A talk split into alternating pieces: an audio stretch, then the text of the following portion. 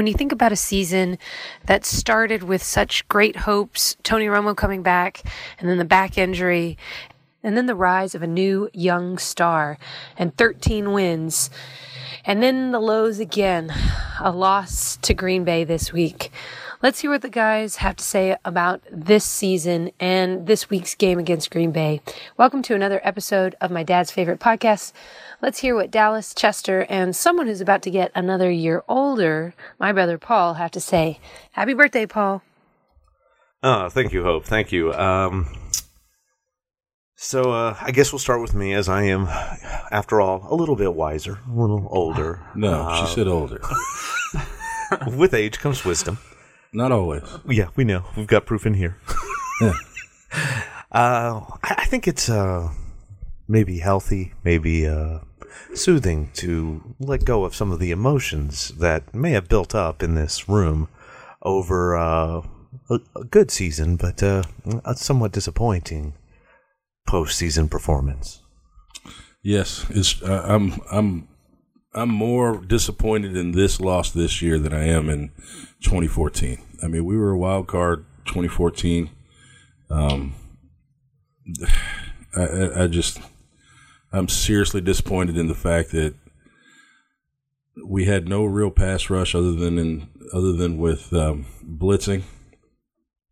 You you can't sit back there and, and not have any pass rush and expect Aaron Rodgers not to beat you. It's just oh my goodness, man! It's it's more than just disappointing. It's frustrating. You expect a lot better out of out of out of the Cowboys. I mean it. Nope.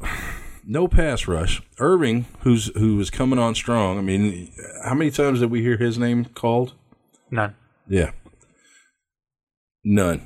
How many times did we get um, what's his name? Tank Tank Lawrence called? I think one time, Twice, maybe. Once or twice. Yeah. once or twice. Mm-hmm. I mean, we need a defense. We need we need a pass rush. Our secondary, who has been stellar all year, against Aaron Rodgers, you're, you're if you give him enough time, I don't care how good your secondary is, it's not gonna it's not gonna be good enough. We need pass rush. Dallas Cowboys, if you're listening, figure out a way to get us some pass rush, please. This is off season. Let's let's do it.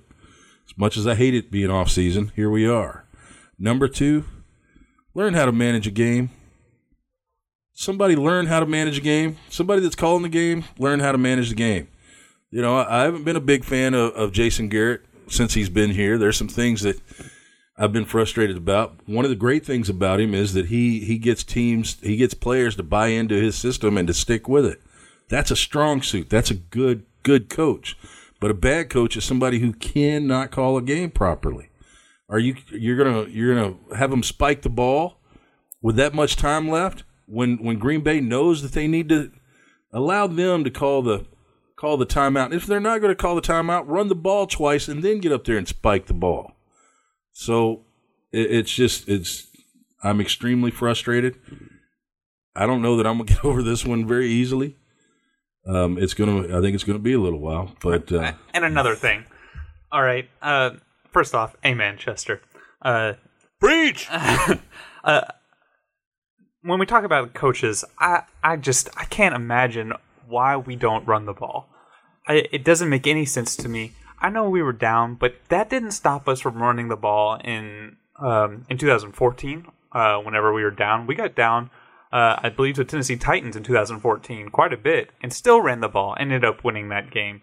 I mean, when we went into this game, the the plan had to be keep Aaron Rodgers off the field. Keep Aaron Rodgers off the field, you keep our defense off the field. And that's the weakest point of our team. And you do that by controlling the clock and running the ball. And it's not like, well, you know, we didn't have a lot of success with it. We averaged 5.7 yards per carry. 5.7. You rush twice. We don't even have to worry about third down conversions, okay? that, that sounds successful to me. Five point what? Seven. Five, Five point seven. You run three times. That's 15, 16, se- almost 17 yards. I d- it's it's I don't understand. It's asinine to think that you could walk walk into this game and and get away from what has got you this far. To be fair, I think we passed into this game. Da-da-ching. Uh, and it's such a oh it, that's the the most frustrating part about it to me is we we spend the whole season and we identify this is our identity. We are a run team. We rushed more than any other team percentage wise uh, in the league. 50% that's what we do. We run the ball. You know what it was in this game? All right there was 38 dropbacks. That was 38 attempts um, by Dak Prescott. He had two sacks and he uh, scrambled twice for a couple first downs. So he had 42 dropbacks and we had 22 rushing attempts. So that's roughly 34%. Yes. That's That's a- that's, that's- nuts. That's That's a failure on your your offensive coordinator. yeah, and and you can you can say what you want to say about well we got down early. Well, part of the reason we got down early is because we were passing. Um, you know, we had uh, the first drive was killed by um, the penalty um, to uh, Brice Butler, but we were passing on that drive anyways. Uh, and then the next drive was killed on a, a first down uh, throw to Terrance Williams, uh, or he dropped the ball, and I mean that was we're having so much success running the whole game. They couldn't stop us. We only stopped ourselves. Um, I mean, I'm looking at this here. First drive, field goal. Uh, second drive, punt because of the penalty on 19. Uh, third drive, punt because of uh, penalty or drop pass on 83. Touchdown on fourth drive. Touchdown on fifth. Uh, on the fifth drive, sixth drive, we threw that stupid interception. Um, That was bad. uh, on seventh and eighth drive, we scored a touchdown so on both of those, and on ninth, we had a field goal. They only legitimately stopped us once whenever we threw the interception. Every other time was us shooting ourselves in the foot. The I don't understand how we can't prepare a game plan and we can't run a team in the 19th week of the season where we can clear up penalties so we don't kill ourselves with penalties um, and had we two can weeks. run the ball. I just don't understand how this is possible. Well, and on top of that, right, you're going to sit back every time, and this happens too often, when you say, you know what, this one maybe is a little bit on the refs. That's kind of always been BS to me. But you know, at a certain point, it isn't BS. At a certain point, a referee can literally, if they wanted to, completely turn the tide of a game. They absolutely could. They could call pass interference, which is non reviewable. They could do all sorts of things. Here we had one that was objectively was he in the huddle? Was he not in the huddle? Was it a 5 yard penalty? Was it a 15 yard penalty? Nobody's made this call. I've seen several different people say that uh, several different tweets have gone out that said this one hasn't been called. One said since 1986 now another one said it was actually washington dallas in 2008 either way this is something that almost never gets called.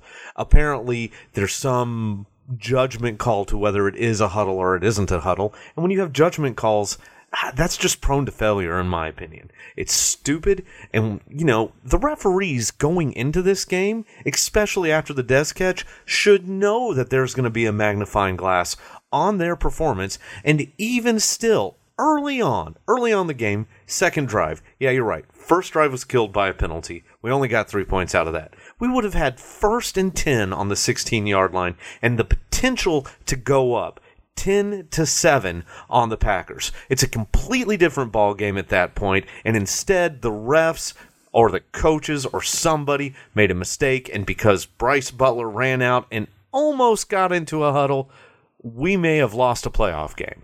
And I think that is stupid and I think there needs to be there needs to be some oversight done on these guys because I know that people are saying these are the top crews, but yet even the officials say that they work better on the same crew that they've been on. They're taking the best officials and putting them on one super group that's never worked together. It's Miami Heat all over again. Can't even beat the Dallas Mavericks. Come on, man. Let the good crews stay together and be good crews. Ugh. yeah. I, you know, guys, I, uh, I, th- I felt like that was a little cathartic. I feel a little better. I don't feel any better. You don't feel any, maybe a little worse? Yeah, I definitely feel worse. Definitely worse. Maybe that was a bad idea. Yeah. All right. Well, hey, listen up, all you, uh, my dad's MDFPs. That's what we're going to call y'all. Um, we understand that there may be some, um, some angst, uh, some disappointment. But I, I think maybe what we need to do is first off, let's look at the bright side, right? I mean, you lost Tony Romo. Be we're all Romo aficionados in here, right? We all appreciate a fine Romo. Yep. Lost him early. Lost our second string quarterback early. And if you would have said at that point, don't worry, you're going to make it to the playoffs. You won't go deep at all. You'll be one and done. You would have been like, well, make it to the playoffs. Hmm. yeah, okay. If I would have said 13 and 3, you'd have been like, heck, yeah, I could use a 13 and 3 after a 4 and 12 Happy dance. right?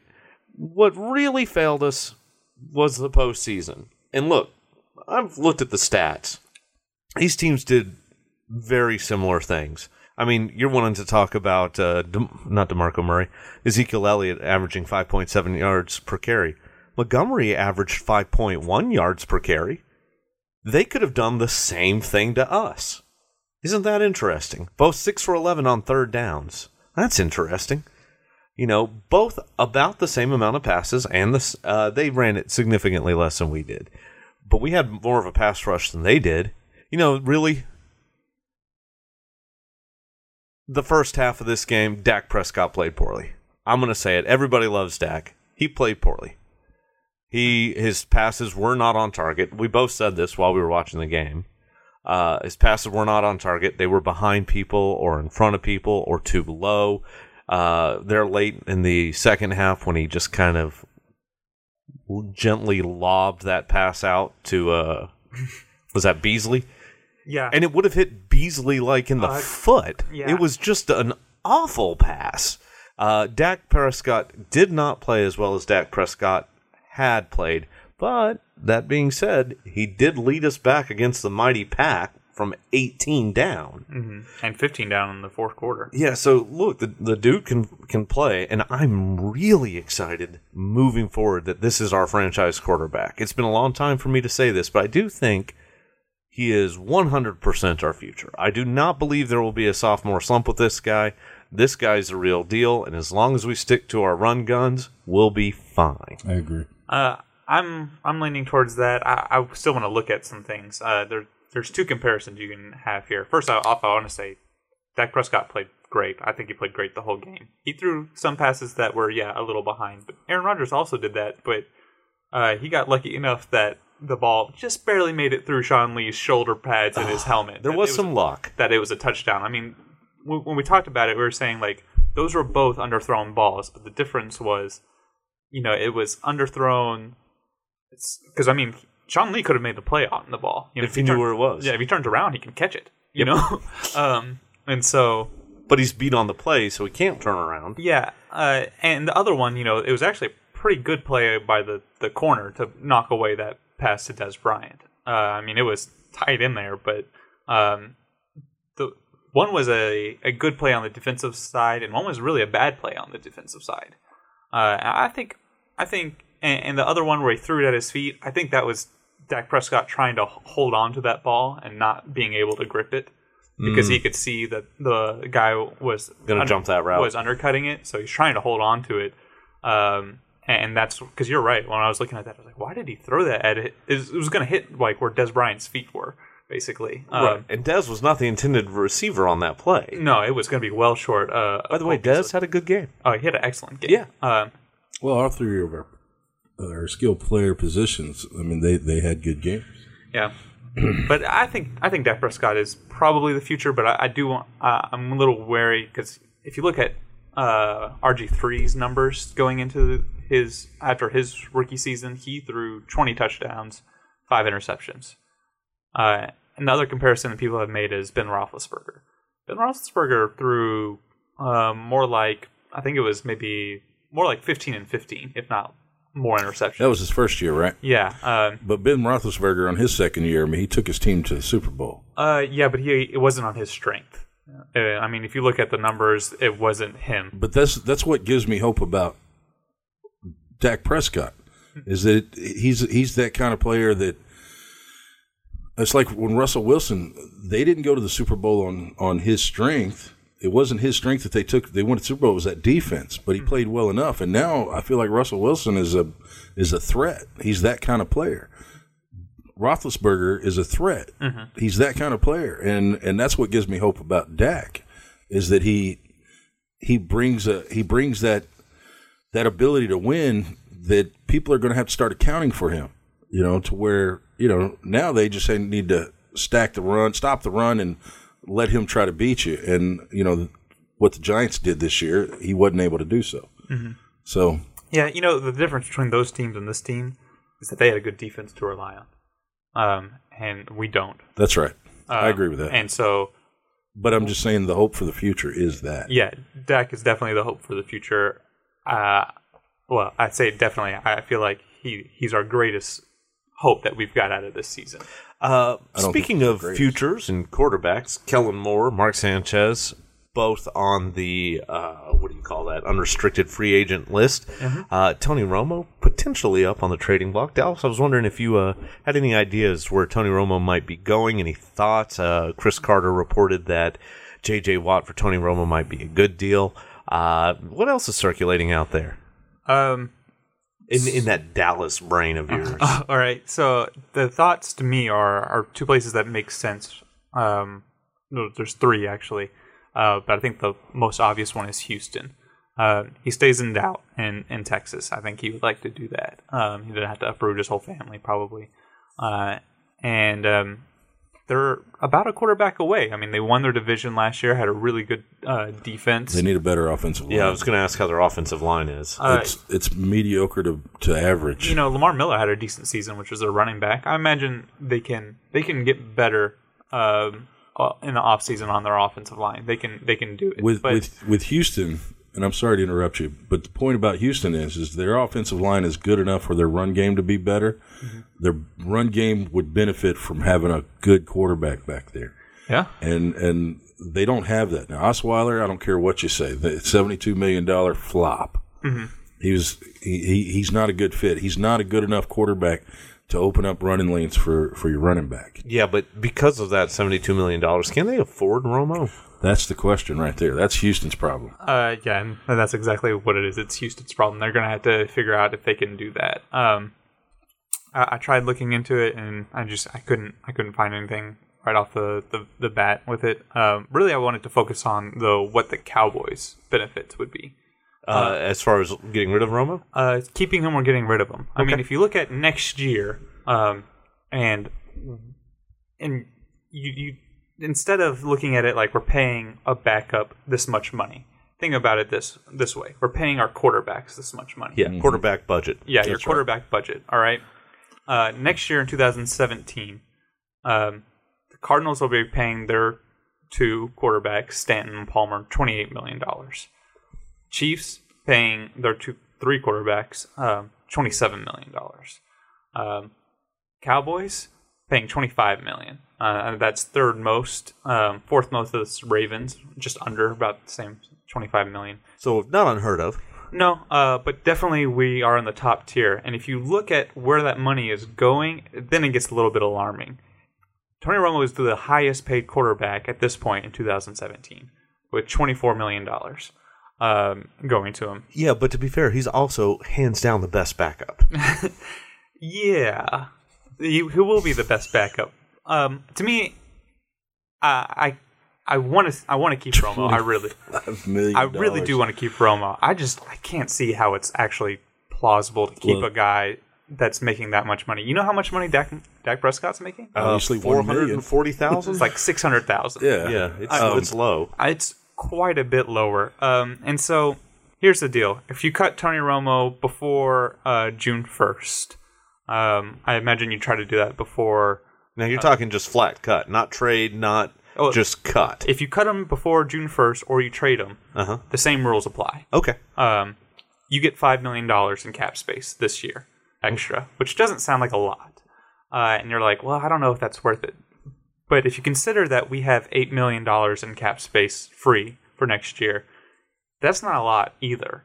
If you add five million on that, you end up with thirteen, and then you're starting to say, okay, you can start, you you know, you can make some deals with some people, uh, and, and maybe get some talent in here. Well, and you're going to lose some of yours too. Well, I mean, our Uh, that's secondary. no, that's cap space that you have ava- available. That's not linked up to any contracts. Oh, okay. Uh, so Well, there's free agents that you ha- you have to sign this year. That's not that's not that included in that, that eight million. that. Are you sure? yes. Okay. Um, so it, those are guys that we don't have in under contract for next year. Um, so But we need to re-sign a couple of those people. uh, we need to sign. s- We need to re-sign some. But I mean, if you look at the uh, the free agency list, you have Barry Church. Who we need to re-sign? He's the captain of your defense. You Okay, he's making two point two million. So you need to re-sign him. So yeah, Morris I that. Claiborne three. I mean, you're gonna need you're gonna need the extra five. I feel like. Uh, not only that, it does clear up money the next year. Clears up 16 million in 2018, and it clears up 20 million in 2019. Um, if you cut them after June 1st, that's past free agency. Um, then we'll clear up 14 million dollars, and so yeah, you do clear up more, but all your free agents are signed, uh, and so um, there's the downside to that. Um, So basically, what you're saying is, if we do it before June 1st, we don't get as much money. If we do it after June 1st, because we've waited till after June 1st, a bunch of the free agents that you really would have been interested in will already be signed. Yeah, and so really, I think Tony Romo will be gone before. Honestly, I think he'll be gone before April, um, or uh, yeah, before March actually, which is the opening, DFP forecast from Dallas Football. uh, which is the beginning of free agency. Uh, Okay. I don't know if he'll be traded or or what, um, and I wouldn't expect to get much from him. Um, I'm thinking maybe you get a third rounder.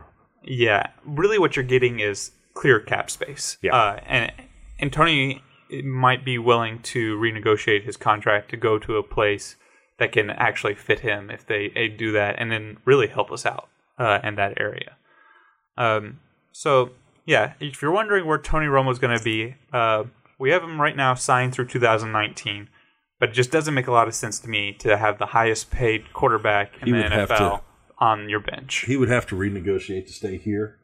To stay here, um, but I don't see because he wants to play, and he's not going to play behind behind Dak Prescott. He wants to play. He's got to, you know, monetarily. Why monetarily we can keep him. We we have the ability to be able to move things around. Fact is, from what I understand, there's no such thing as as cap hell. You know, we can move stuff. We're always able to readjust and, and move Yeah. move things. That's my you know understanding of it. Um, so we, I mean, I feel like we could keep him, but it's not it's not in his benefit to be kept. I don't know. I guess it depends on if he believes in his body. Yeah, and, the And you know, options- athletes generally super egotistical, a little bit. I don't. I mean, I don't. I don't mean to be rude, but a little bit removed from reality of aging. Uh, they don't really see it happening. But I would have never guessed Romo would have come out and said Dak Prescott should be the leader of this team. There should be no controversy. He has earned the right. I didn't see that coming. That's just smart. That's It is smart. It's That's smart on a lot He's of a smart guy. Not to mention, and because of an owner that, in a- let me finish. Because of that, it wouldn't totally shock me to say, you know what? I've made lots of money here. I'm already loved by Dallas. I know Scott Linehan's system well. Maybe I can be a coach here. Maybe I can just do what Jason Garrett did and just earn money sitting on a bench and not get any more hurt and still have the option to play, but not really have to tax my body as much and still be a Dallas Cowboy. Because I do think that's important to Tony. I think That's my favorite scenario. I think that's, That's a when you're talking about the athletes not living in reality. I think that's uh, our show host not living in reality. that's no reality. No, no, whatsoever. li- like I'm saying, that's my perfect reality. And I am saying, look, n- nobody in this room would have guessed Tony would have come out and said, Dak Prescott's the quarterback of your team. No, none of us would have said that. So, you know, it's hard to know with Tony. I don't know what he's going to do. Uh, I honestly. He's- I hope he plays. he wants to play. I hope he plays. I hope he plays somewhere where it doesn't impact us in any way because I do think Tony Romo's the real deal. But I do worry about his back and his future. yeah. Um, I, I I I worry about. No, I don't, I don't really worry about it. I think he'll make the right decision as far as where he can where he's going to play. I don't think he's going to be here. Um, Where are the other I two him to- places? I, I want him to go somewhere else. Actually, uh, I, You want that money? I want him. I want success for him. Um, you know, I imagine it'll be a lot like how Indianapolis felt when Peyton Manning left. I mean, you got a lot of Denver fans whenever Peyton Manning left and went to Denver. Uh, and that's kind of how I feel wherever he goes. I'll probably I'll be cheering for him uh, and for his success as long as he's not playing against the Cowboys.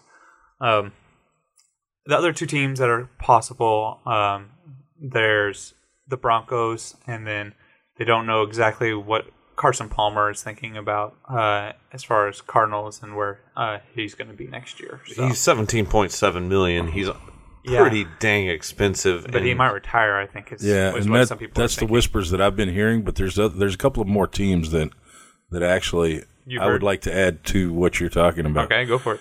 Um, Chicago Okay. because Cutler's out. Okay, they got to have a, a team that's already built, and I don't feel like they've got any sort of offensive line to help Yeah, you out. can't Actually, build around That's the Romo. that's their offensive line is the issue. They're they're a young team now. They're they're getting better. They have skill positions in their offense. Um, Alshon Jeffery is a monster, and if you have a quarterback with any kind of and this is just rumors, if you have a quarterback that if you can keep give him protection, which I'm not sure that they do, um, they have a they have a running back now that that he, he's showing signs of, of of being pretty good. Um, that's a team that I've heard rumored. yeah, There's also I like I like the idea of Arizona, Houston, um, but there's been jet jets have been mentioned. Now that's a you know that's a I can't I can't imagine Tony Romo saying yeah let's go. I mean that's like saying okay I'll be a Brown. You know it's not a good idea. Look, yeah, I think this is the real thing. Tony Romo is not going anywhere to be built around. That's not where he's going. He's going to Denver if he's going somewhere. He's going to Houston. He's going to a team that was a quarterback away and otherwise a pretty good team. The Bears are not a good team. The Jets, not a good team. And see the Bears Not- are a quarterback They're not. to being relevant. They're a quarterback away. To be relevant. that's right. Tony Romo has a better chance of getting a Super Bowl ring sitting on our bench than going to the Bears. I don't disagree with that. And I'm so just that's telling you why it won't what the rumors are out there. yeah. I, the Bears, I don't see. Um, I think another one to kind of keep an ear out for is the Buffalo Bills, I was kind of wondering let about Tyrod that. Taylor go. uh, and they've got a really good run game in place there, which kind of points to a good offensive line. Uh, I think their defense has been set up decently well. Their defense is pretty good. The only problem is they play the Patriots twice a year, um, and and that's going to be re- pretty rough. Um, but the, the And the weather sucks. yeah, uh, I don't. The other problem with Chicago is that it's NFC. And that's another problem with the Cardinals. Uh, I don't think if we do trade him or uh, he goes somewhere else, I don't think he's going to end up in the NFC. That's a good point. uh, I think he's going to be in the AFC. So Yeah, that's a good point. All right, well, there you go. Um, I'd like to go ahead and uh, take a quick break here, gather ourselves, uh, look over some information, and uh, get back to our viewers with the quality content they've come to expect from MMDFP. Anything else? sounds good. Why don't you go on over to Facebook and like my dad's favorite podcast? So at the beginning of the uh, first segment of this podcast, we talked kind of, well, not kind of, just we ranted about how we felt about the Dallas Cowboys and and the result of this last game and just how it made us feel and just how bad it was and negative it was. I would like to start this part, uh, the second part of this podcast, talking about the good things about the game. Uh, some things maybe we learned about um, what our team is made of, uh, and kind of get that sort of view of things. Okay, well, I've got a couple, uh, and I'll just start off. Guys, I think Dak Prescott made some real strides. I think this was experience. I mean, basically, your rookie got to play in a playoff game, led your team back in the fourth quarter from a significant deficit. He knows he can do it. I don't think he feels he lost us that game. I think there's a, but there are a lot of things he could have cleaned up. So I think overall it's a great coaching opportunity. We've seen Dak before. We know he doesn't get rattled. Uh, even in a playoff game, he didn't get rattled. Uh, so I, I'm going to chalk this up to a great experience for what I hope to be multiple, multiple, multiple.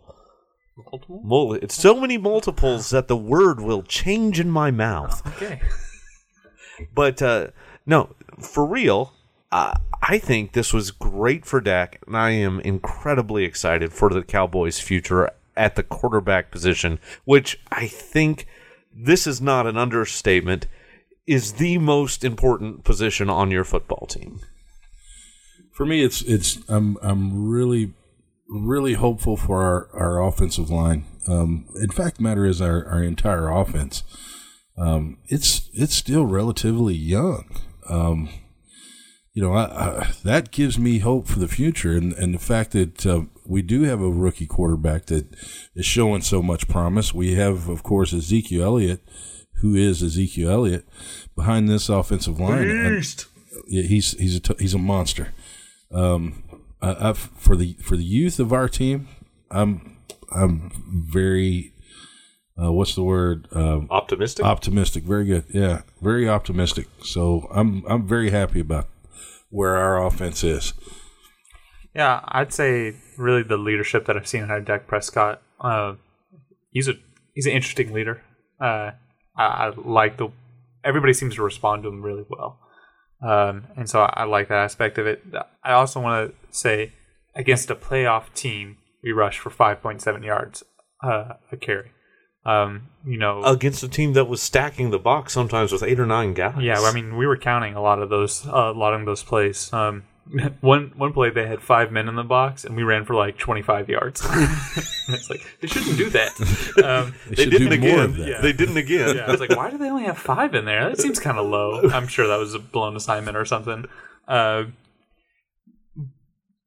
we we rushed really well. Um, Dak Prescott's leadership, the character that the Cowboys showed. Uh, as critical as I am of Jason Garrett, I do have to give him this. I've never seen a team quit on him. No, They've always bought into whatever he's done. From I- the first season he took over for for uh, Coach Whoop to do. Wade Phillips.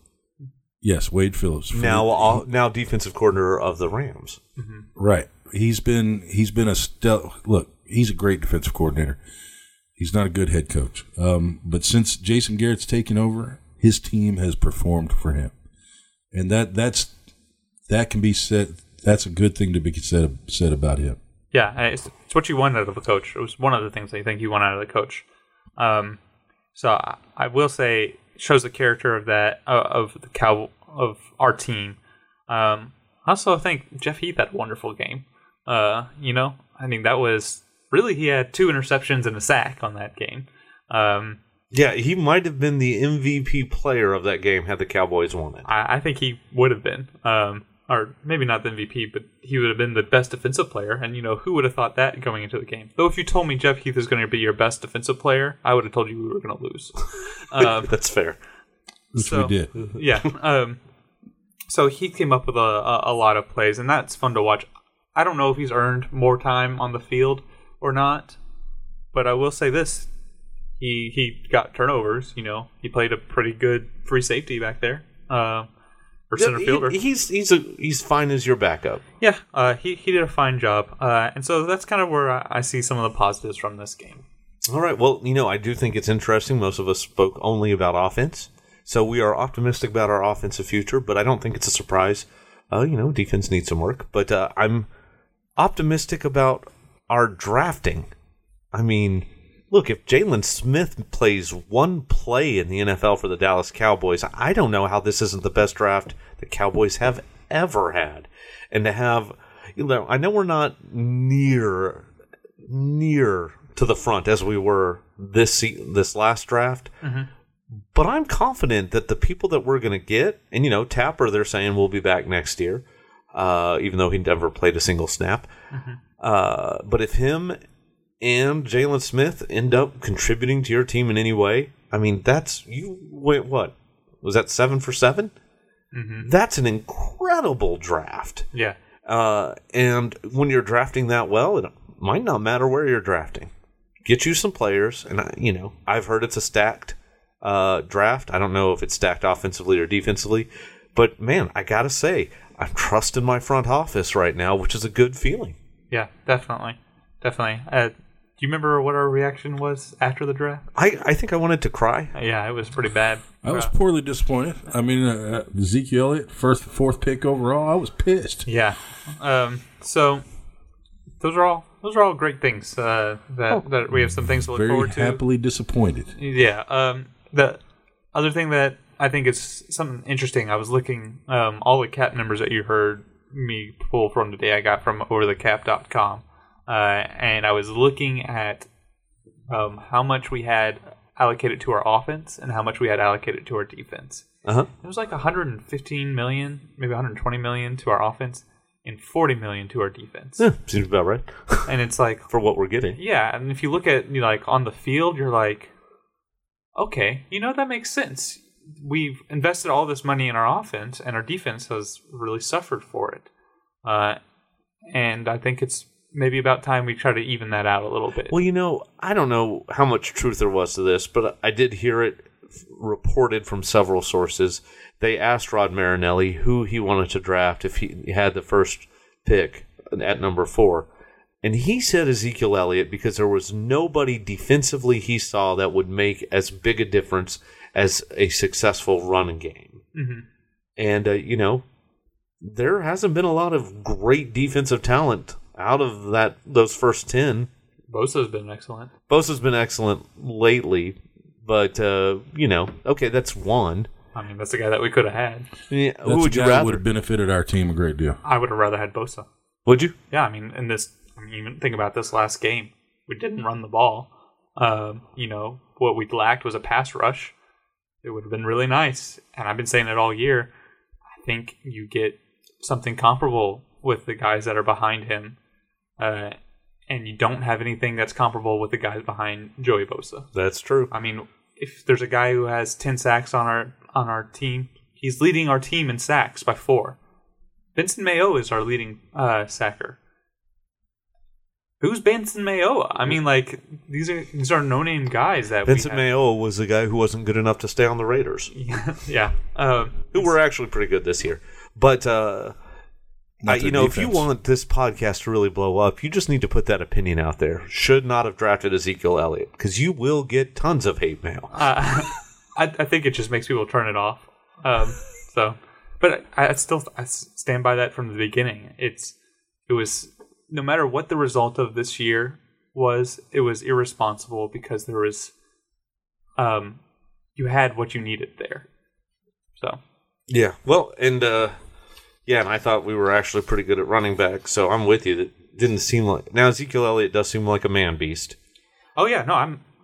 I But- thought he would have a good career. I mean, we said this going into it. It was like, well, he's coming into a perfect situation, and he's a talented guy. That's why he's going in the first round. He should do very well. But I mean, that's setting a guy up for success. I mean, I mean, Well, I- and but to that end, drafting Joey Bosa, and I don't want to get. I think we're getting a little off topic here, but drafting Joey Bosa, that's not putting him in a position for success because he would be the only person on this team that could put pressure. yeah, So I don't know that he would have had the same type of numbers here, but yeah. I don't know how the Chargers look. Uh, Yeah. if, if he was the so only one. let, let's move forward. Uh, Okay. I got some things I kind of want to put out there. I just want to say some things, see what y'all say, and uh, we can move on from there. Uh, I've got five basic statements here. Um, number one, that huddle call. All right, it's first quarter. It's seven to three. Cowboys uh, on that first drive. I think it ended in a was it a holding penalty? Basically killed that. Um, I don't remember. Okay, well, we only got three points out of it. Green Bay goes down and scores. We're coming back. It's seven to three. It would have been first and ten. Remember, Terrance Williams catches that ball. Would have been first and ten on the sixteen yard line. Instead, we end up second and twenty on the forty-eight. We end up having to punt. We don't even get three out of it. And what? I don't know. That seems like something we should be able to talk about. So, so is your statement uh, that huddle call? You know, I'm just I'm just complaining. Um, I mean, it, to me, it's just I I've heard my whole life. You, the refs, you know, sometimes you have to beat the refs, and I've heard also don't blame the refs. You know, both teams are playing with the same refs. You know, Yeah. so and it's going to be about. But there's equal. sometimes when you're watching your team play where they it seems like the refs are calling petty calls on your team as opposed to the other team. It's like they have an agenda. Now I'm not I'm not a conspiracy theorist at all. I don't believe that that refs got it in for Cowboys as opposed to other teams. But it, I, I feel like sometimes you it's easy to feel that way when you're watching stupid stupid calls like the like the huddle play. That should have never been called. I mean, that's a ridiculous. Why are you calling that in a playoff Well, game? and the fact Dallas had sent me a uh, post from a Twitter account, and it basically showed Green Bay doing the exact same thing, and it would have been a because they were on about the ten yard line. It would have been a half the distance to the goal penalty, so it wouldn't have been as big. But fifteen yard penalty. That's like the biggest penalty you can have. I mean, other than the pass interference spot fouls. Uh, that's 15% of the field. That's a huge penalty that essentially killed our momentum and took the life out of our stadium. And it was a call that could have easily not been called. Yeah. Uh, And was there a single? Actually, now that I'm thinking about it, I don't think there was a single holding call called the entire game on the offensive or defensive lines. Not one. I just don't believe that. that to me says they're. Mis- I saw lots of calls when uh, my guys were almost to Aaron Rodgers that could have easily been called holds. That I saw called holds on other games that just weren't called on ours. Yeah. Now they weren't called on the other side either. yeah. But I don't know. It just seems weird. Uh, you know, all I can ask out of any refs of any sport is that they're consistent. Just consistent. Um, and Well, they consistently let me down. and uh, I grew under the, I grew up under the same household you did, and I That's don't know true, if that's true. Uh, Dad ever told you this, uh, but I used to complain about the refs after basketball games or something, and he is like, you know, every the only people who complain about refs are losers. That's right, because winners don't have anything to complain about. I mean, it just stuck with me. Losers are the people who complain about refs. It's because they lost. Exactly. Winners don't complain about anything. But there's a reason for that yeah, they won. because they're not losers. no, uh, the reason is they're not getting the bad calls going their way. That's not that's not true because well, if, of course you're not going to complain about it if you're not Hey, getting hey, the bad hey call. y'all are talking over each other. Please stop.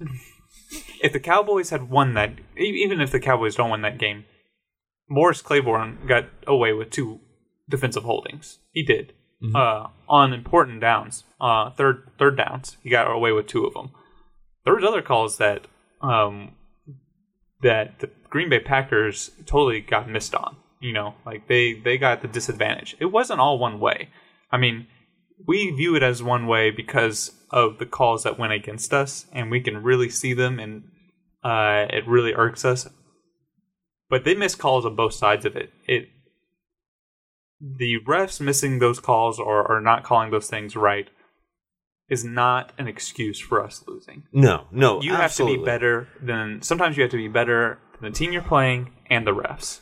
And you just have to accept that going into every game, you need to accept the possibility that you may have to be actually seven or ten points better than this team because you also have to beat the refs. And I do not let the Cowboys off the hook for the huddle call. Uh, the good thing about it is the that huddle call will be looked at this offseason.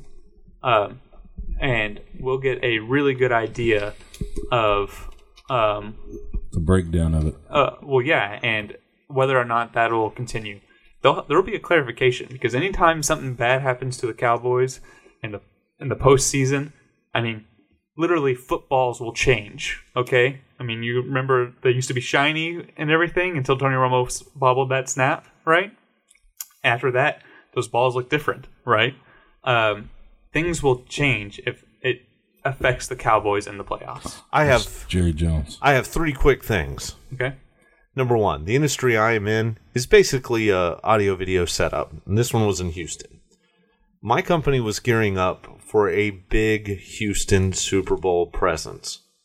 Because of this somewhat insider knowledge, I happen to be privy to the fact that Super Bowl tickets dropped immensely once the Cowboys were out of it. Just FYI. And it came out on Bad bad for the NFL. Yeah, came out on the ESPN too. Okay. The number two, a guy named Michael Lombardi, uh, thirty-five thousand followers on Twitter, uh, NFL guy, Thirty-five thousand or thirty-five million? thousand, Okay. thirty-five million? I thought you said thirty-five million earlier. No, no, thirty-five thousand. Okay. Uh, about nine hours ago from the point of this recording, so about noon on the nineteenth of January, said the too many men in the huddle call on Dallas for fifteen yards was a mistake. The league has admitted this to teams. Okay, well, that's interesting, right? Uh, then, uh, a little bit later, spoke with two teams that talked to the NFL office about the huddle call, and both reported to me that it was a mistake. There was no deception on the part of Dallas, so there should have been no call. Okay. By the way, I'm cleaning up his language a little bit because, you know, Twitter talk is like, you know. Okay. Uh, then, uh, the NFL, Dean Blandino, who's the vice president of officiating, says, I've not spoken to any club about this call. Uh, this was about an hour later. The long-standing rule was last called in 2014, Week 8, Washington at Dallas, and against number 82. Then Michael Lombardi posted again the NFL can say anything they want, but my sources are solid, and I know what was told to them. I'm not starting a rumor, I'm just saying what was what was said. Yeah, when I hear that, I think I I believe the guy, the the um, Lombardi. Yeah, dude, I- I, believe him. Uh, if you look at what who has the reason to lie, uh, Blandino has the reason to lie, uh, and Lombardi doesn't. Um, and to me, it screams that he's just covering up, trying to protect his guys, which is what you want your boss to do. You want your boss to protect you uh, publicly. Um, so I, I don't have a problem um, with Dean Blandino saying that, but I, I mean, I can see through. Okay, and that's He's my lying. number two. My number three, my third quick point on this subject. You're right. Sometimes you've got to beat the refs. However, I and you're saying that doesn't let Dallas off the hook. I feel when we say that, we're letting the referees off the hook. And I don't think that's right either. Uh, I don't think we are. I don't think we are. well, at we're all. not in this that's just- room. we we should have never been in a position to where you let the you let the refs decide your fate in the game. If you played better, if you ran the ball more, then you're not letting the you're not letting them decide what you're going to do in the game. Well, here's the problem with that thought. This was early in the first quarter. It was seven to three. Cowboys would have gone up ten to three, most likely. I'm assuming they would have got a touchdown. They would have at least got six points. We probably would have stayed more in our run game. The crowd would have been in it. I'm saying this type of call this early that pushes you out of field goal range at that point on the field in this big of a game that was a mistake by the NFL. It's a problem, and I don't know how to fix it, like most problems, but it does need to be fixed. Uh, I want to move on because I do feel like this is a black hole that we could argue about for hours in this room. Gotcha. Uh, number two, the Cowboys did the right thing passing the ball versus rushing the ball. Uh, maybe not at the end on that third and forward play, but overall, you look at the numbers, what the Packers were able to do, what the Cowboys were able to do, they're very similar. And we were in that game up to the very end. So I think we actually did it right. Do you really? No. Okay. uh, listen, I, I can I can see that argument. It's hard to argue with the you know we're down and we got to even come back and everything. Um, Five five point seven yards yeah. per carry. They had 5.1, so should they have ran it the whole time? Yes. Yes. Agreed. Um, Yes. Would have got rid of all the turnovers. the um, the problem with it really I have is early on in the game when we didn't run early on in the game. That was my issue uh, with us. We we didn't run early on, and because of that, we got down. I think quickly hmm um, because we got away from the things that we did um, successfully uh, all season, which was run the ball. Uh, and I didn't feel like we were having much struggle trou- troubles with it to begin the game either. I mean, I don't know if I saw a run for less than two yards the whole game, I don't Uh, think you did. and that's that's awesome. That's an excellent running game. Um, at the end, I can see us passing. Um, you know, because you're down 15 points in the fourth quarter. I can see the need for for passing, but you know, we actually ran more then. Uh, I feel like we had a more even approach from about 15, pretty much the fourth quarter until maybe about two minutes left in the fourth quarter. I feel like that was more of our balanced approach And we made up 14, 15 points pretty quickly, I'd say. You know, 15 points in 10 minutes is pretty excellent. Uh, and we did that by keeping our defense off the field and letting our offense dominate the game. Um, so, in some portion, we did it right towards the end of the game, but where we really failed and where we really lost the game is in the first quarter. Um, really, And- the first half. I And I would submit to you that first quarter's outlook was changed by that single call, which is why that is too big of a call. I don't think it should impact the entire game. And see, Although that might be up to the coaches not to allow that to happen. I, I would I would agree with you about that one call in the fact that it, it took the energy out of the room. It did. Um, complete went energy out of the room. Um, but I mean, when you're getting you're getting delayed games at home, there's a coaching problem. That's not a that's not a it's not a ref problem. Do we it's have a not delay a of team. game? Yes, we had delayed games. Um, we have there's problems. You as a team, if you're in your home stadium, shouldn't be getting any delayed game problems. I think we called a timeout before the delay Yeah, game. we didn't have a single delay of game on that. Right, They and you're losing timeouts because of it. Yeah, that's true. which they should. Yeah, they're they they should. are not at home. Yep. They should. But when you're losing your you're losing your your timeouts that you will definitely need early in the game, whether you need it or not. Fact is, you need them. See, I, I, I disagree because I think first half timeouts are just use them if you need them. That's Okay, how. It, saying that you you don't need to just throw them away. You should you should not use them in case of a a penalty. Just you shouldn't be idea. using them in case of a penalty. If if you have good coaching, get your guys out there to, and and get them on the line properly. Then you're not you're not having to either take a delay or give a give a a, a timeout. It's just foolish. all right, I, quick tangent to decide what timeouts are worth. If you're in the first quarter and you have an impending delay of game, it's going to cost you five yards. But if you don't use any timeouts in the first half, you get a fourth timeout in the second half. Would you take the penalty? yeah. Right? That's how much more valuable second half timeouts are. Yeah, the second half timeouts can win you the game. Second, that's right. It's a it's a case of win or lose the game. So, and, and to me, that's why I'm not offended by our use of uh, timeouts at that point. Uh, look, when I when I was kind of looking at the uh, Green Bay Packers versus Dallas Cowboys line, let me just run through this real quick. Green Bay to Dallas, they had 29 minutes and 46 seconds time of possession. We had 30 minutes and 14 seconds, about 30 more seconds, pretty even Yeah. turnovers. We both had one. Um, yards per play. They averaged six point six. We averaged six point seven. You know what that means? That means the Dak Prescott turnover, where he. I'm with you. He must have been trying to pull that ball back because I don't understand the throw in any other way. Yeah. Uh, I will disagree with you, uh, and you would disagree with you too. Uh, during the first half of that game, we both thought Dak was having a bad game uh, as far as his his accuracy. You know, he, he has games where he's very accurate, and he has games when he's not, and he had that kind of game early. But moving on, passing. So total yards, we had 429. They had 413. They had 10 drives. We had nine drives.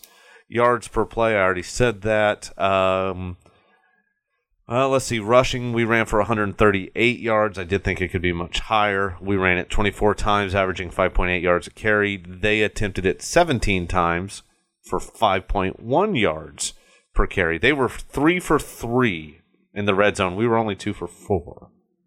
Um, both one turnover. So, you know, I mean, just looking at all these numbers, I'm thinking, you know, this game was very, very close. And I think about it in the score. And, you know, yeah, it was very close. Uh, it could have gone either way. And because of that, I think, well,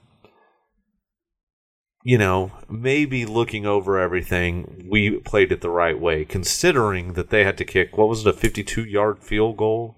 Twice. A 56 yard to to Go ahead. go ahead, and then a 52 yarder to go to ahead win. again. Yeah, so I mean, this this is a team that was, you know, we were we were making it tough. It wasn't easy. Uh, and you know, here's the difference: Green Bay is on its way downhill, guys. Dallas is on its way up. I guarantee you, next year if these two teams meet, Cowboys trounce Green Bay. You know, as good as that, good as it feels to hear that, doesn't make up for the fact that we lost to the Green Bay. It will next year, and it'll make next year's victory No, it won't. even better. It will make next year's even better, but it won't feel better next year. I don't have that much confidence in our coaching. Yeah, well, you've long been Oh, I mean, I, outspoken about your Jason Garrett's mistrust. Uh, I mean, just look at what I saw. I mean, we got away from the thing that we were successful with the whole year. So we can run the ball the whole year and go 16 and 0. But if we don't do it in the playoffs, then who cares? Yeah, what's the what's the point? Yeah. What's So no, and, and well, You know, here's it's like the the. Mavericks were back in the back in the early before they they were a good good uh, regular season team, you know. And, and do you want your Cowboys to be that, or do you want them to be dominant in in, in both seasons? yes. That's right, you do. Yeah. that's right. Uh, well, look. Um, to me, I do think the. Uh, I, I, I do think we're on our way up, and I do think time heals all wounds. Uh, speaking of wounds and hurt backs, uh, Cris Carter today reported that he thought a good trade for both teams would be Tony Romo down to Houston for J.J. Watt. uh, I love the name. I'd love to have a pass rush. He's getting a little old, and he's guaranteed his money through 2022. Romo's only through 2019. Uh, what do you think of that, guys? Does that sound like a Uh, true statement? You know, the problem with Cris Carter, the par- problem with most athletes, and the same problem you have with actors. Man, they're fun to watch. It's a joy to watch them do what they do. And then you put a microphone in their mouth and, and expect them to say something intelligent, and they spew out something like this, and it it it, it tends to give them more relevance than they need. Cris Carter's not a smart man. He's well, Chris a- Carter did say recently that he was every bit as good as Michael Irvin, and the only thing that made them any different was Michael Irvin's three Super Bowl rings. Okay, I wouldn't disagree with that. I, I, I Chris think Carter's nowhere near the talent that Michael Chris Irvin Carter was. was great talent. He was, great he wasn't Michael Irvin great. he wasn't Michael Irvin great because he didn't have the most accurate quarterback in in the in NFL to throw throw to. All I'm saying is I agree. Cris Carter's an idiot. Cris Carter is an idiot. He's a he's a great athlete. He's a great receiver. Um, whether whether he's as good as, as Michael Irvin is is debatable, but um, I, I don't think you should be putting a microphone in in in these guys' faces and expect them to say something intelligent. Expect them to say something by all means. Just don't expect it to be very intelligent. This is a stupid argument. This is a stupid trade. Watt, who is a arguably when he's on the field a, a, a difference maker, Every- arguably. Yeah, certainly. certainly okay. One of the one of the greatest defenders of, of certainly my my time. Um, he's at the end of his career. He's not. He's he's not even as as as consistent as Romo has been over on over the last couple of years, and Romo's been out the last couple of years. Now, okay, just looking at this, J.J. Watt's about to turn 27 years old. Okay? Uh, I'm going to argue a little bit different. Uh, I think if you're going to get rid of Romo, uh, and they need a quarterback, and they're willing to give up a pass rusher uh, of J.J. Watt's caliber, uh, or even potential caliber, I think that's worth it. Uh, I don't love the fact that I'm looking at his cap hit here in 2019, uh, in 2020, and 2018. The cap hits would be 15 million per year, Yeah, but, but, that's less than Romo's. you, you'd renegotiate all that by the And time he, he got here. 2021, I'm sorry, 2021 is his last year, and that cap hit is 17.5 million dollars. Okay. So, but to me, I think if you're a pass rusher away, which I think everyone in this room thinks if we had a pass rush, we would have won this Green Bay game at least. Yeah, I don't. If we had, let me ask you this: if we had J.J. Watt healthy going into that Packers game, would we have won it? I think the answer is yes. I mean, if we sack Aaron Rodgers, not, one not when you time, consider not when you consider that they did have 5.1 yards per carry. I But we all agree the more running game We didn't need matter. more. We need more. I I never agreed to that. Uh, we need more than just a pass rush. I mean, we we need a defensive line. Well, he's we need part of more that. than one player. Is what I'm saying. Dallas, you've been oddly quiet on this. Oh, okay. I think I've, I'm direct opposition to kind of maybe what the feel is in this room. I think this is great. Um, I don't think Cris Carter is a total idiot. Um, He I. I don't. I don't know. I haven't listened enough to what he says. But just taking that aside and just hearing what he has to say, they should trade. E- they should trade for for each. I don't think this is a good deal for Houston. I uh, don't. I don't think Houston would do it unless we maybe sent a draft pick. But for me, Romo and I don't know. Well, that's what Chris rounder- Carter offered, and that's exactly what Cris Carter, our first rounder, and a and Tony Romo, which is I'm to not me getting rid of a stupid, first right? Which is yeah, just that's, stupid. That's crazy. Uh, a first rounder, no. But if you send over Tony Romo and a fourth rounder, third rounder, heck, I don't know. What are you willing to give up for uh, JJ Watt. I'd be willing to give up a second round and Tony Romo. I would not I, I, because I think that's As don't long think as he's going to be on the field as much as Tony Romo, and I have no confidence that Tony Romo is going to be on the field. yeah. I think I think I would take that. I mean, he's a pass rusher. He's 27. You know, that's pretty young. Uh, that's most That's guy- one. That's one. That's one contract left in his career. Is what that is. I'm I not don't even- need him for the rest of his life. I need him for the rest of his contract. I'm just telling you where he's at in his career. Yeah, I, I mean, we've got Dak Prescott signed through the end of 2019. Um, you know, I, heck, yeah, 15 million a year for a, an elite pass rusher. Those guys are rare. They're as rare as probably rarer than great quarterbacks. Um, so yeah, I'll take that. Uh, I just don't think uh, the Texans would. Um, they did really well without without him. Well, Clowney is, has established himself as a as a as a true pass rusher. They don't specifically need him. Um, It's an embarrassment of riches when they have a specific weakness that they've already failed once. Problem is, I'm with you, Dallas. Uh, I'm excited about it as a Cowboy fan because the prospect of getting J.J. Watt for almost anything would be worth. I would trade Ezekiel Elliott for J.J. Watt.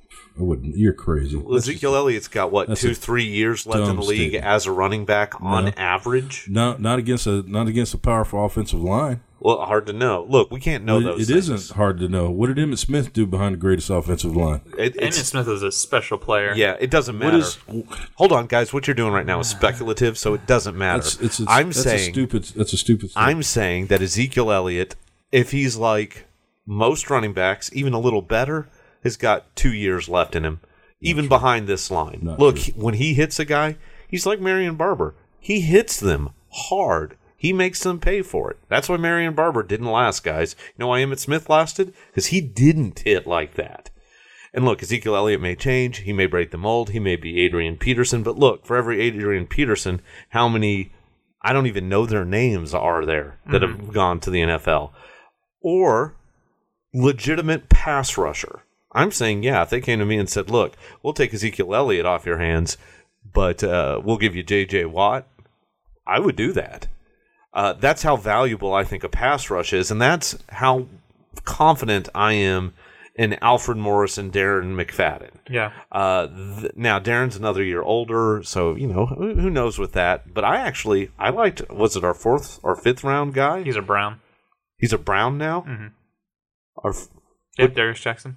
is he a Brown? He's a Brown. Dang it! We released him whenever McFadden Came uh, back, mhm. And the Browns snapped him up. Yeah, so he went from the Dallas. He went from being a Dallas Cowboy to a Cleveland Brown. Ugh. Poor guy. Uh, anyway, uh, that's how valuable I think J.J. Watt is. But because I'm so excited, that to me is an indication that Houston wouldn't go for that. Hu- I mean, you're yeah, there may be a quarterback away, but I don't. I think if you have a special player like J.J. Watt that's that rare, look, I wouldn't trade Dak Prescott for J.J. Watt No. because quarterbacks are rare too. Running backs aren't. They're just not. Even if Ezekiel Elliott is a rare talent, there are lots of running backs. And if we have this offensive line and we believe in it, and we can get something that good for it, heck yeah, I would do that. But I like you. I don't see it happening. Uh, at least not in a way that wouldn't make me feel a little icky. But I guess that's how most trades are. That's how you know it's a good trade. If both teams are like, Ugh. Yeah, no, it's a, it's a trade off, you know, win win. It's Yeah. got to be a win win for both sides. I, I do see a win win aspect to it. They've got a good defense. Um, they've got some pieces in play. They can, you know, I mean, if you look at the game against the um, the Patriots, I think with Tony Romo there, they would have won that game. I, if he was healthy, Yeah, definitely. He would have had to be. He would have had to been healthy. Um, but I, I do. I, I think you know Tony Romo instead of Brock Osweiler. That might be a twenty-one point difference. You know, uh, and then you're talking about some possession a 21 point. Wow, that's a huge. You know, a big Brock Osweiler fan. Uh, well, uh, I'll say when I watched that game, I did feel bad for him because I felt like he knew that he was his He career was was, outmatched. Yeah, yeah, his was, career he was was completely ending. outmatched. there. Um, and the guys that he was throwing to, even when he threw perfect passes, were dropping it. Um, and so, like, it's really hard when you're a fringe player, and the times you do do something right, it still goes wrong. I just feel I feel bad for him. I, he was throwing a fit at the end of the game. You know, he, th- he threw a pick, he threw a ball he shouldn't have thrown, really. But he's kind of forcing things down the field, and you could just tell the way that he was reacting, like he knew that was very important for not just like this season, but my career. Mm. Well, look, we don't root for anybody to fail here at this podcast, so you know, best of luck to Brock. I do hope that uh, Tony has success somewhere. I don't think JJ Watt's going to be a cowboy, although I would love that. Yep. Um, Cowboys should only draft defensive players next year. Dallas, earlier you were talking about the uh, disparity between the offensive side of the money, the defensive side of the money. Now I'm looking at our uh, list of free agents uh, who are unrestricted, um, and I'm just going to skip over some of the uh, offensive people, just go down to defensive people. Richard Ash, who nobody in this room even knows. Jack Crawford, who's been eh. Ryan Davis. Now he was number 75. He every once in a while showed some glimmers. Terrell McClain, Andrew Gachkar, Justin Durant, Rolando McClain, of course he's gone. Uh, Brandon Carr, Barry Church, Claiborne, J.J. Wilcox. I don't believe that there's any chance uh, that Barry Church and Morris Claiborne aren't on this team moving forward. Uh, JJ Wilcox, I mean, Heath had a pretty solid game. Can he step up, take that? I don't know. No, Wilcox was a hitter, and I like a hitter. Yeah. Uh, so, but the idea of drafting just the best defensive players we can draft, I'm kind of okay with our offense where it is. No, you draft the best player on the board. You always draft the best. You want your team to get better in the long term. You bet you draft the best player on the board. Yes, you, you need to go after defense if they're available and, and they're in that position. Then you take them if they're the best defensive lineman in that area or the best defenders in that and that. You take the best player on the board consistently over the past 20, 25 years. When Cowboys haven't picked the best players on the board, they've consistently lost by it. It's been a bad choice. You don't do that. You don't you don't draft for need. You draft best player on the board. And and that's that's that's NFL 101 that's been proven 100% accurate over the years. Chester, your fandom is showing. But you listen to be fair, no, no. Listen, you're you're combining two different things. Because you're talking one about theology and one about reality, and you're right. There's two different schools of thought. Pick the player you need, or pick the best player on the board. The Cowboys board is different than everyone else's board. They're not all the same. Nope. And the places where you generally make the biggest gains are where you take that risk and you jump around. There is no proven thing in the NFL about the draft. If there was, teams would be better at it. Uh, so, look, I get what you're saying, and I do agree with you, actually. Browns pick for need, and they've been picking for need for past 10, 15 years. And what have they always needed? Quarterback. I do so not. they always reach for that one player they need, and it seems to always fail. So if you're always reaching for that player you need and not picking them where they really need to pick, even if it means trading out of that position because you need that player later, that's how you do it. You you take the player that's best in that position on the board. If that means you're moving out of that position and taking him in the best spot where he's good, then you do that. But you take the best player on the board. look, I, I can't get into specifics on the Cleveland Browns because I don't know much about them. I wasn't talking about Cleveland Browns. But I'm what- talking about the Cowboys. What I am saying is, uh, I agree with the uh, thought. You, you take the best player that helps your team that's available at that spot. Uh, you know, no, I, I don't think if you're number one this year and it's a number one quarterback, you take that. I think you trade out of it. Uh, and you get some additional picks for it because you already have your quarterback. Uh, I don't think you move up to get a running back. I think you uh, take the best player. If there's a offensive player and a defensive player that are on the same spot on your board, uh, and you need defensive players, I think you got to take the defensive player moving forward. Uh, I I think drafting is a little bit of a uh, crapshoot, uh, referring to the game. Uh, you know where you throw the dice. That's what it is. And I think the more dice you throw, the more likely you are to hit. And I think right now we need some hits on our defensive side. And I think the best way to do that is volume. Yeah, um, I, I definitely hear you. I, I, I would be okay if we spent the whole draft, uh, drafting defensive guys, especially uh, linemen, defensive linemen. Um, I feel like we've got some, we got pretty good secondary back there. I'd like to see Barry Church come back, um, and, and Morris Claiborne resign. Um, and then I think we're pretty set there. Uh, and and then it's about you know drafting defensive linemen. I feel like that's where we're really struggling. Um, you know, getting a pass rush. Um, earlier when we are talking about getting J.J. Watt, uh, I feel like that does clear up a lot of things on your pass rush because you have a guy who's solid uh, or on your defensive line because you have one guy who's solid. And, you know, we talk about um, good players versus great players. J.J. Watt's a great player, and I think he would make everybody else around him better. Oh, definitely. Because teams, I mean, just from a mathematical standpoint, if you've he was got to stay healthy guys. all year, and he hasn't done that in a couple years, Yeah, Neither is and, Romo. and that's right. That's why I think So- it's a good trade. No. But look, Charles Tapper is a defensive end. If he plays, we're getting a little help there. Uh, but you know, just on a numbers basis, if you've got five on five, right, and one of those five is a healthy J.J. Watt, well, then two of those five need to be over there. They need to be doing something to work together on the other four. That makes those other four guys better. That's Yeah. right. And I think you need to do everything you can to shore up that front line. Uh, and that's my position on that. Chester? Um, as far as that goes, you know, you, I've already stated that um, you take the best player.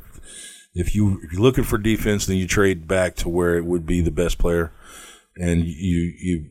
I agree with you. You get more picks out of that. Um, you know, I was reading something here on on Facebook a few minutes ago, and it, it goes back to where you would think Romo would make a fit, and they brought up a, an interesting team that I would think would would be a good fit, and that would be Kansas City. Now, Isn't Al- didn't Alex Smith have a pretty good year? he had a decent year, but I mean, he can't throw the ball. He doesn't make your team better. Uh, he's just a bus driver quarterback. He is. That's all he is. And anyone ever say anything different, they're crazy. And everybody says the same thing. He is the ultimate bus driver.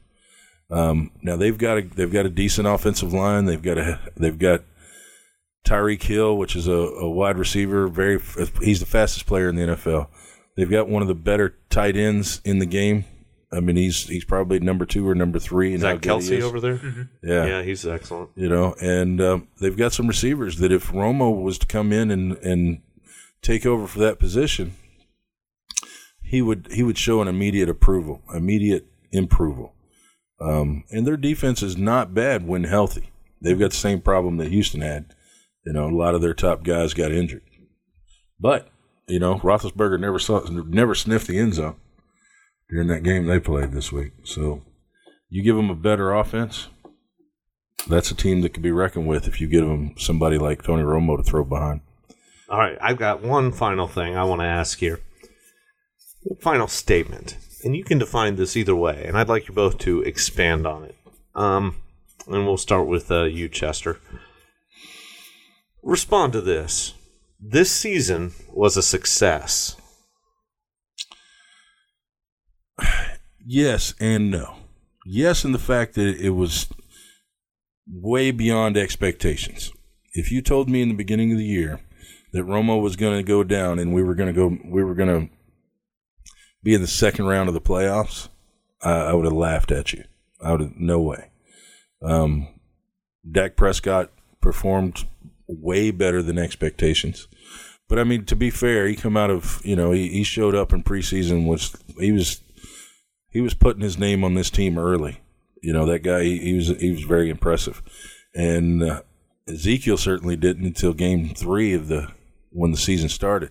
So if you told me that we were we were going to lose all of the meaningful games but two, I'd have been yeah, that's absolutely success. But saying that in week ten, you know, we're thinking we're thinking deep playoffs. Now, getting to the second round, you know, like Coach Whoop do, Wade Phillips would say, "Hey, that's that bye week is a win." I, I, don't believe that. I think that's garbage. You have to win in the in the playoffs to be significant, and they didn't. They didn't do that. So for me, it's it's bittersweet. Great for the future. Yes, this season was better than expected but my expectations were much higher at the end of the season than what we what we were rewarded with. Luke Dallas? Uh, no, it was not a success. Uh, and the reason is going into it, the idea was that Tony Romo was healthy and that he may miss a few games because he gets hurt, um, and he and he's old and he, he might be brutal. Uh, I didn't expect him to miss as many games as he did, but my expectation going into it was Tony Romo was going to be here and I expected a playoff run. Maybe not a Super Bowl, but more than one game. Uh, I expected one win. I was hoping really with Tony Romo to get to the NFC Championship. I didn't think that was out of reach. I didn't think it was ridiculous. Um, this was a team that was set up very similar to 2014. The exact same offensive line it turned out to be. Um, you know, and uh, yes, whenever Tony went down, expectations changed a little bit, but also the expectations changed after we saw what Dak Prescott was and what this team could be with Dak Prescott. And going into the playoffs this year, I thought one win was uh, not too much to ask, and we didn't get that. So, yes, it was a good regular season, but it doesn't matter. Um, the we should have won a game. We were the better team. Uh, we were better than the Packers. Uh, we started out slow, uh, and that and that cost us the game. Um, but it was clear to me whenever I'm looking at that game that there was one dominant team, um, and it was us. So I would say that this was not a successful season. This was a failure of a season. Uh, I guess in one sense you found a future quarterback, and maybe you had to say it's a success for that. But as far as my expectations for this season alone, it was a failure of a season because I felt like we should, even even in week 17, I still felt like we should have gone to the um, the NFC Championship, the Conference Championship. That's right. Uh, I didn't think that was ridiculous. Uh, I thought that was a legitimate ask as a fan. I often get on fans because it's Super Bowl and nothing, um, and that's not where I was at. Uh, and I felt justified in that. 13 and three team. It's a team that is the best team in the NFC. It should be in the uh, NFC Championship, and it's not. Uh, and I think you have to look at that as a failure. Uh, okay, I'll, I'll, wrap up here, and then uh, we'll uh, do a little housekeeping, and we'll head out. Um, to me, it's kind of a roller coaster of a season, guys. It really was. Uh, you know, I was with Dallas early on. Uh, you know, I thought, you know, this is our year. We got Dez Bryant back. He's healthy. We got Ezekiel Elliott, this kid who's supposed to be beast mode. We got the offensive line. We'll get stuff sorted out. Sean Lee stayed healthy for a long time last season. Uh, you know, we are poised we are poised. Now, I did think Randy Gregory would be part of it. I did think Demarcus Lawrence would be part of it. I did think we would have more of our pass rushers back.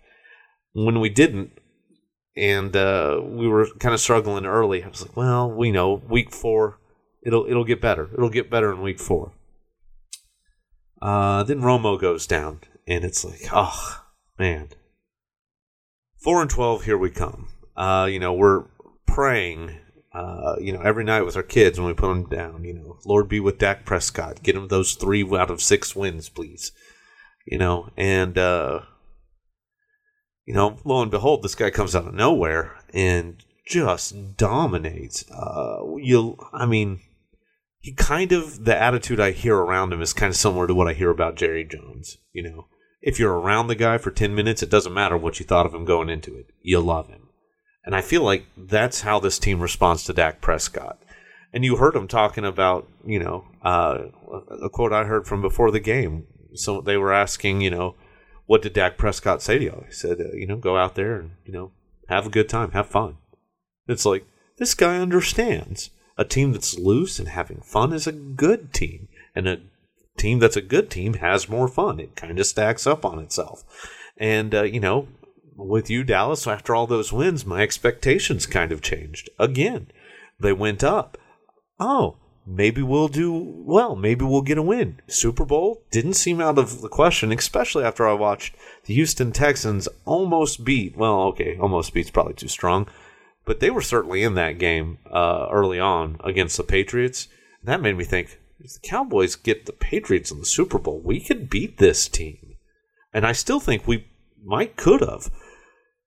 But the bottom line is we didn't get it done, and when we didn't get it done, we ended up having a great season with not a single playoff win, which means we get a terrible draft spot. So it was an absolute failure. There is nothing good taken away unless you consider the fact that what you actually did was trade multiple playoff runs for a possible Super Bowl run, which may be a little bit weird, but I do think that's what happened. I think if you wanted a Super Bowl run this year, you could have had it with Romo. Point point blank. I think Romo's a better quarterback than At Dak this point, Prescott. absolutely. He is. He would have given you, I'm guessing, on average, a touchdown more a game than Dak Prescott. He might have turned it over about double the times, but you would have won with bigger margins. And you may not have even had a 13 and 3 record because of those turnovers. But I do think you win that game against Green Bay. I do think you can beat the Falcons. And I definitely think you could have beat the Patriots. It would, however, have possibly impeded Dak Prescott's abilities and runs. And we are, if you get rid of Romo and Witten, a fairly young team, especially with Dak and Elliott. Uh, the offensive line isn't old. And I think what you're doing is you're saying, you know what? The experience from this loss will get us more and deeper runs into the playoffs moving forward. I think that's what they did, and I don't like that. I wanted a Super Bowl. Uh, my expectation shifted. I wanted a Super Bowl, or, you know, it was a bust. And I don't like to be that fan, but I've been waiting for 20 some odd years, and it looked like we were in a position to do it. We had, look, we had two of the best quarterbacks, in my opinion, in the NFL. Certainly two top 10 quarterbacks in the NFL this year on our team. Mm-hmm. We didn't win a single playoff game. Yeah. We had arguably the best running back in the NFL. I know Le'Veon Bell's probably better, but Ezekiel Elliott is at least in the top two of the running backs. We didn't win a playoff game. Mm-hmm. It was an absolute failure. We gained nothing from it other than the experience. I do feel a little more confident about Dak, but I would have rather had a Super Bowl appearance than feel a little bit better about Dak. That could have come next year. I could have waited for that. Yeah. Yeah. Uh, you know, I think we all agree that this season sounds like it was a failure. But this season, this first season of our podcast, complete success. Oh, I don't know how you could argue any other way. Yeah. Total success. You know what I really liked? The addition that we made when Hope started doing the intros. She's awesome. Yeah, yeah, that was a good addition. I think that was the best addition we did. I can't even think of another addition. Yeah, I don't know of another. Chester, you got another addition? I don't. I can't really argue with that. Um, Love me some hope. So yeah, this will conclude the first season of our podcast. Um, we are going on hiatus. I promise we will be coming back. Um, it's just going to be about a six to eight week uh, break. We did consider keeping going because um, we are a Dallas sports podcast that is Cowboy centric, and now there is no Cowboys. There is Mavericks. Yeah. Yeah, we considered staying around for the Mavericks, but they're totally irrelevant. Um, Yeah, but then we looked at their record. uh, and so they lost today. Um, and Well, and they're 14 to 28, so they're only 0.25 They're right there on the Point edge. two five of what? They're right there That's on the edge. like there's 500 ball. Uh-huh. They're not that. They're 0.25 ball. Yeah, 25 percent ball. Uh, That's brutal. yeah, you know, um, maybe we'll come back and we'll do uh, something on who they can get in the draft. Um, really, that's what you you should be looking for next from us. Um, probably start uh, either at the beginning of March, maybe mid March. Talk about free agency. We'll start talking about the Rangers, and we'll start talking about the NFL draft. We'll have a new look, maybe a new sound. Uh, but it'll be the same three guys, uh, and we look forward to hearing from you guys. If there's anything you think like, man, I would really love if you guys would do this in addition to what you what we're already doing, or, or maybe instead of what we're already doing, feel free to reach out to us. I mean, we're pretty available. Um, you know, you can leave us a comment on our Facebook page or a message or email us at my dad's favorite podcast at gmail.com. Um, really, just if you type in my dad's favorite podcast, all those things are us. Uh, everything that comes up on Google is us. I'll incentivize it a little bit. Out of my own pocket, I will buy a white Hanes T-shirt and sign it and send it to any listener who asks a question Oh, okay. I'll do the same All right. on a different shirt or the same shirt. on the same shirt. Same Where's shirt. the fun in two So, different shirts? Dallas, will you commit to signing a shirt? That would cost I me more. I will more. commit to signing a shirt. Should we put our logo on it? no, No? Okay, just a signed shirt. just so we look. This isn't a big money podcast. Okay, I mean, I'm going to buy a three pack for ten bucks, and hope that two people don't ask a question. Uh, that's fair. Um, so yeah, it's been really good talking to you guys uh, and just doing this uh, podcast, and we look forward to next year. Um, what is that? Jason Garrett named PWFA as 2016 NFL Coach of the Year. I thought he would definitely get that, considering he lost a starting quarterback. Yeah. Um, so that's not really too surprising. Um, uh, I think I think he might have done it. I think he did a decent job coaching. I think he did a good job coaching this year. Um, I'll go as far as as to say that he had a really good regular season of coaching. Um, but yeah, that, I just wanted to to say thank you guys for listening. Um, as always, this only is uh, really relevant if uh, you guys share it with somebody. I mean, the only way we can share it with people is Facebook and just putting stuff out. Um, really, the the the best way to grow our podcast is through you guys. And if you like us, we just we'd love to to have you share us with your friends um, and family. And uh, I'd yeah. also like to know why you love us. I could use some self-esteem building. yeah, and where you found us would actually be really good too. Yeah, I don't have a big enough ego. And, and listen, just just download our podcast. I mean that that's very helpful to us going forward. Uh, gives us a lot of feedback on some of the things that, that we need to do to get better. So Yeah. you know, feel free. All right, uh, I guess then until next year. Is that it? Yeah. All right, this is MDFP. It's much easier to say that than my dad's favorite podcast. Yeah. And it's starting to roll off the tongue. MDFP. Also, if you'd like to donate a billboard, thanks for listening, guys.